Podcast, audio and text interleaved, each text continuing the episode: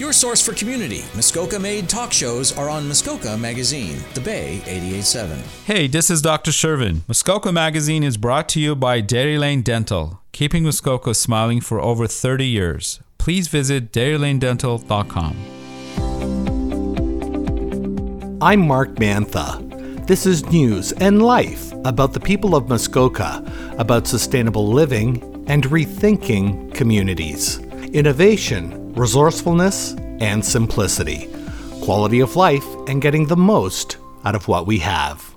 Sit back, relax, and do some chores. The best way to take in the show. I was sitting having a chat with a friend, more like a brother. For whatever reason, we stopped talking and looked ahead. There were two birds. One of them had caught a mouse. The birds were fighting over that mouse, and the mouse got away. The two birds now had nothing. We turned back and looked at each other, and it's funny how our earlier discussion on how adversarial relationships between people, groups, and even governments are not productive. And we'll never forget that story that unfolded before us that day. The mouse won. We need to talk. Maybe this time you need to sit down, get that cedar tea in a bigger mug. What is going on? What is mainstream social media anymore? What is mainstream news anymore? I might not be relating so much to the 20 and 30 somethings, maybe even the 40 somethings, but when you get enough life experience behind you, you start to see what's not worked and degraded over decades with the promise of change. Back in the day, Walter Cronkite was a trusted news anchor. The news was indeed news. When that editorial piece came up in the news broadcast, you knew clearly it was the editorial piece. They practically told you. You knew where the news ended and the editorial started. National news outlets across Canada are now admitting to things that never happened at the winter protests in Ottawa.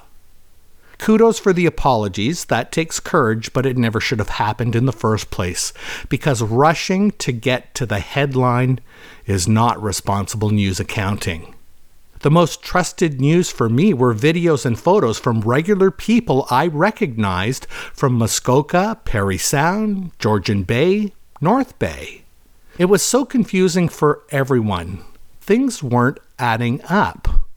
I was tempted more than once to go to Ottawa and see for myself so I could figure this out. My parents, who lived in that era of trusting the news as being the news, would be less likely to believe it is anything but good reporting even today. Because they believed in that trust for such a long time. Now adding social media to the mix, total chaos. I'll resist using any fancy words to define or explain it. Maybe this is going to be a good exercise in breaking down how it works to everyone. With Facebook, your privacy, first of all, is dead. And Facebook knows and keeps a record of everything you do. Not just what you post, it tracks everything about how you behave. What you click on, what you view, what you share, what you like, what you comment on, what makes you angry, happy, who you connect with. It knows you better than you think. Facebook now knows how to target you. So Facebook will not offer up much of anything outside of your usual online behavior when it comes to ads and news. Because it knows what you have engaged with and will feed you more of that to engage you more. The more you engage, the more profitable Facebook becomes. I don't use Facebook for anything other than reporting on the good goings on in my daily community life. I'm a frontman for letting people know who's making a difference out there by promoting community and the people in it. I like to go around to others' Facebook news feeds and pepper acknowledgments of the good things others are doing. I like to go around catching people doing things right. If I find something bothersome, I scroll right by it. Social media is not my preferred discussion platform, not by a long shot. I choose other forums and means for good, fluid, enriching discussions that don't involve any kind of social media. Sometimes as simple as a phone call, then there's the front door. because I have a garden to tend to, friends to meet up with, community service. And the best way to expand my mind and my health lies outside that front door. I go out and meet people. In the past few years, so many have suffered from social isolation, more than two years of fear, obligation, and guilt, otherwise known as fog. It is very effective where a long standing trust has been established and can be taken advantage of for politics, power, or personal gains. The truth is just starting to break through, through open admissions and through the courts. This is where I take a deep breath and go for a walk in the woods. The quiet, and calmness, the harmony where everything functions in a magnificent symphony of natural symbiosis. that sounds so good. We're at the top of the chain. We human beings have all the responsibility for everything. I've been on a diet for 14 days. All I lost was 14 days.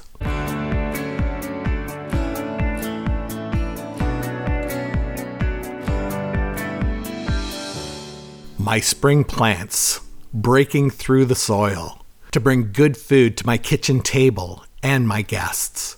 Some of my compost is going on three, maybe four years, and I can't wait to get started. And I hope I have more bounty to share than the year before. And that this year my friends and neighbors will get together to strum, drum, and sing, and weekly music jams have started again at our local Legion. We'll surely have some more open jams and Tai Chi at the Ryde Community Co op. And there are ukulele groups in every town. There will be a rendezvous at the Labatt Homestead. More of our senior programs are starting up again. And we can't thank the District Municipality of Muskoka enough for their ongoing programming support. And our seniors really need this.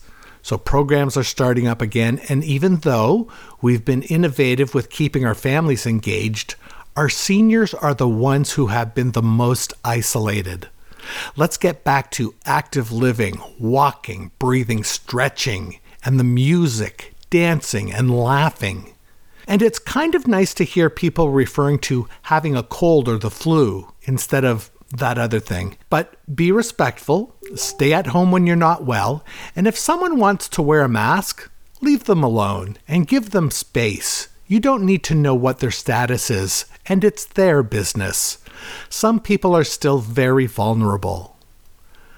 Earlier, in talking to you about Facebook, I was referring to artificial intelligence, or algorithms that judge you and make decisions.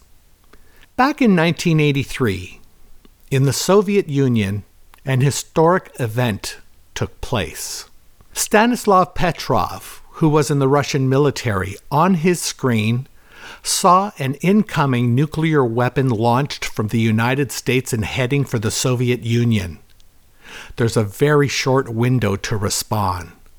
Stanislav waits. He doesn't inform anyone. Everything and everyone in his country is about to die. By doing nothing, he thinks, at least we don't go and kill all of them either. What Stanislav Petrov did was a human thing. Had it been left to artificial intelligence, the outcome would have been mutually assured destruction. MAD for short. Artificial intelligence any intelligence without ethics is not intelligence. The incoming nuclear weapon from the United States to the Soviet Union in 1983 was a system error. Our survival was because of something very human that only humans can do. Technology evolves, but will never replace compassion. Muskoka knows compassion. Compassion makes communities stronger. Compassion saves lives. In 1983, compassion saved the world. Every program of My Sustainable Life is like a box of chocolates. It's what I've experienced, interesting news and events I've come across in the last month or so, conversations at the coffee shop with Lou or Jenna. Stanley might walk in, and Rosemary might be helping out. Something did happen lately that I don't know how to deal with, at least just yet. I know I'm allowed to tell the story, but would ask consent again anyway. It's just how to tell it. It took some time for me to process the accounts of their life. It's such a powerful story that despite the darkness and terror, they came out of it with so much love, compassion, and integrity, giving us the gift of an extraordinary individual with so much humility that I look up to as a mentor.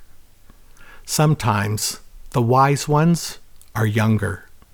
I know this story deserves the art of the pause, time to reflect on this extraordinary accounting, and maybe one day, I don't know when the time and circumstances will be right, but I'll just know it'll be the right time to share that inspiration with you. Domestic wisdom says, Your wife will never start a fight when you're cleaning the house. My Sustainable Life will be back after a short break. This is Dr. Shervin. Hello. Dr. Shervin owns a dental practice in Huntsville. Yes, ma'am. But it's not only a dental practice. Dairy Lane Dental plays a major role in our community, supporting organizations that enrich your town like community radio, being a member of the Bay Food Crew, and Huntsville Hospital Foundation Business Cares Program. Dr. Shervin and his team at Dairy Lane Dental knows that alongside truly understanding their patients by providing a pleasant dental experience comes a responsibility to take care of our home. This is correct. Dairy Lane Dental, keeping Muskoka smiling for over 30 years. Please visit dairylanedental.com. By Muskoka for Muskoka, your collection of Muskoka based talk shows. Muskoka Magazine, The Bay 887. I'm Dr. Shervin from Dairy Lane Dental, and you're listening to Muskoka Magazine. We're back with My Sustainable Life with host Mark Mantha. When it comes to homes, define affordable or attainable homes. There was a presentation here in Gravenhurst a few years ago where the presenter provided different ways that various organizations and governments defined those homes. It's all over the board. Smaller market value homes, even if affordable, don't remain affordable. A small, modest home, like any home, will follow market value. And in Muskoka, even the smallest homes are out of reach for working families. I get very concerned with some social media groups making claims that lack details, definitions from people uh, c- proclaiming that you should go ahead and build your tiny house. If you go to a planning department in any Muskoka town, be very clear, open, and transparent to the fact that this will be your full time permanent residence. Any permanent residential construction requires a building permit. From there, you're required to follow building code and follow through a series of inspections through your various phases of construction, and you will pay development charges in the thousands of dollars calculated based on the size of your home. Development charges are kind of like paying your first year of property taxes up front. If you think you will avoid a building permit, paying development charges and property taxes by putting your quote full time residence on wheels or a trailer, there is no such thing. If you are transparent and forthcoming, otherwise, you're risking it all, even if it's prefabricated. I am inclined to introduce the Ontario Building Code to help get you started in an upcoming show. When it comes to affordable and attainable community, I have always wholeheartedly supported the land trust solution and keeping the homes affordable in perpetuity. And I would support the same here in Gravenhurst, Ontario. In fact, throughout our region in Muskoka. And you know what? Let that ripple across the country. I'm rooting for our neighbors in Huntsville, Ontario, to break through and lead our region with a project unfolding there, hopefully, the land trust model. This would be a game changer for hardworking families who can't make ends meet. For the wealthy of Muskoka, these land trusts are important to you too. Affordable communities give dignity to the very people who serve you. in the lumber yards, your restaurants, do your landscaping, service your car, renovate and clean your homes, do your bookkeeping, farm hands. Everyone is worthy. Someone had their home broken into. All they took was the food. That spoke volumes to me. You shouldn't be surprised by what a four year old knows.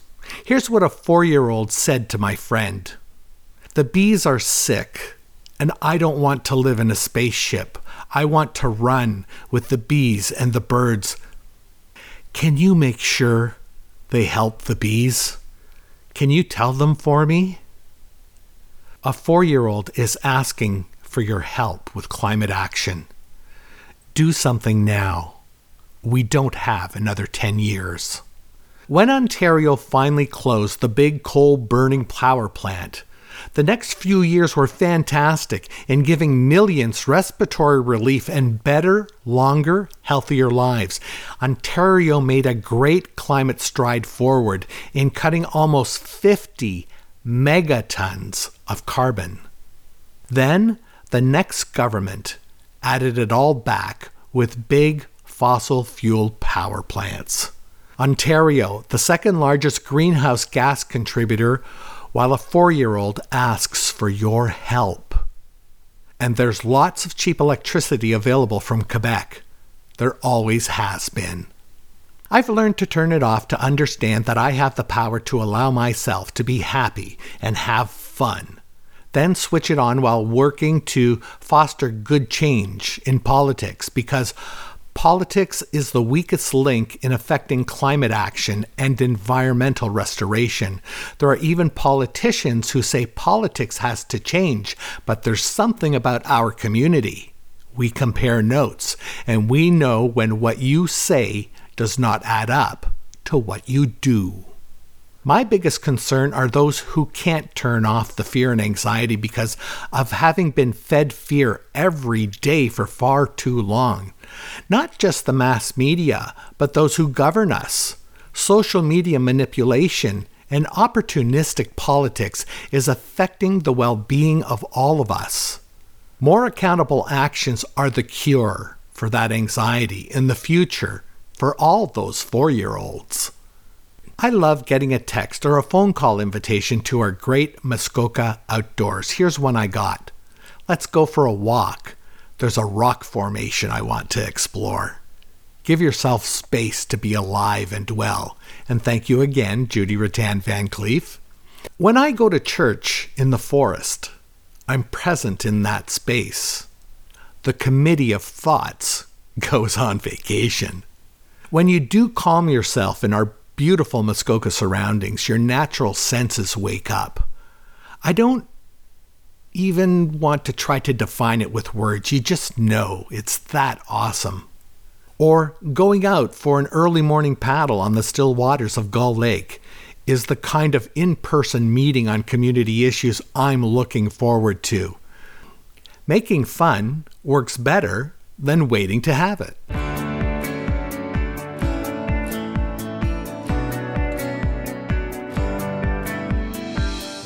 Are tiny homes illegal?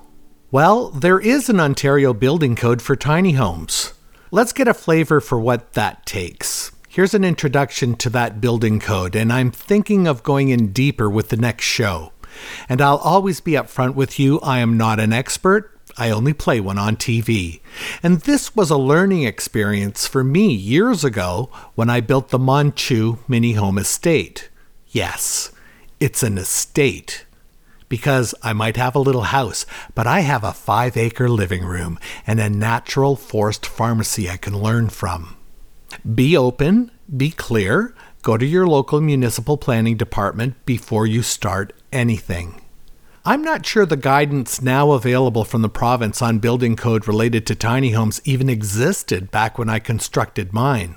All of this would be so much easier if we had even one tiny home community established in Muskoka, a benchmark for all the great possibilities that we can achieve. That first tiny home community, with a land trust, seems to be on the horizon in Huntsville, just might lead the way. It's the first project of its kind that could transform life for the vulnerable, hardworking people of Muskoka and Parry Sound. I was reading through some of the Ontario Building Code as it applies to tiny homes. One key issue might be harmonizing with municipalities the minimum square footage requirements across Ontario if you want most of your rooms to have walls. I'll get my calculator out, but it looks like it'll be over a thousand square foot minimum if you have walls for all of your rooms. However, with an open concept design under that same Ontario Building Code, which makes sense when minifying, you can go much smaller. You can go really small. Here's an excerpt from Buy or Build a Tiny Home in Ontario it's produced by the Government of Ontario for their Ontario Housing Supply Action Plan. Quote Can my tiny home be on wheels? Yes. A tiny home can be on wheels. In fact, any structure on wheels can be considered a building if it is located on the same spot for a period of time, especially if it is connected to services such as water, sewage, and electricity has exterior stairs to get in and out, and is fixed or anchored to the site. In this case, you may need a building permit, and your tiny home must meet certain building code requirements. This generally does not apply to recreational vehicles and campers that are towed. In short, if you can drive it or it needs a license plate, then it's likely not a building. Close quote. I think I might have convinced myself to do the next show almost entirely on tiny homes and building code here in Ontario. Seems with some good planning you can do this, and I did, and I wish you the same. Living small is the new living large. Every day, I'm impressed with you. I'm impressed with my community. The 24 hour news cycle doesn't add up to all the good things that go unnoticed in this world. The other day, I said at a board meeting that these last three or four years have been exceptional for the Ryde Community Co op and the good work the board and our volunteers have done. Yes, that's true, but incomplete. I should have expounded more. It has also been exceptional because of all the shoulders we stand on and all those who came before us. Thank you for joining me and being my guest. Take care. Look out for one another. This is Mark Mantha with My Sustainable Life at the Hunters Bay. Miigwech. À la prochaine, les amis. Until next time, my friends. Real people, real conversations real radio here on Muskoka Magazine.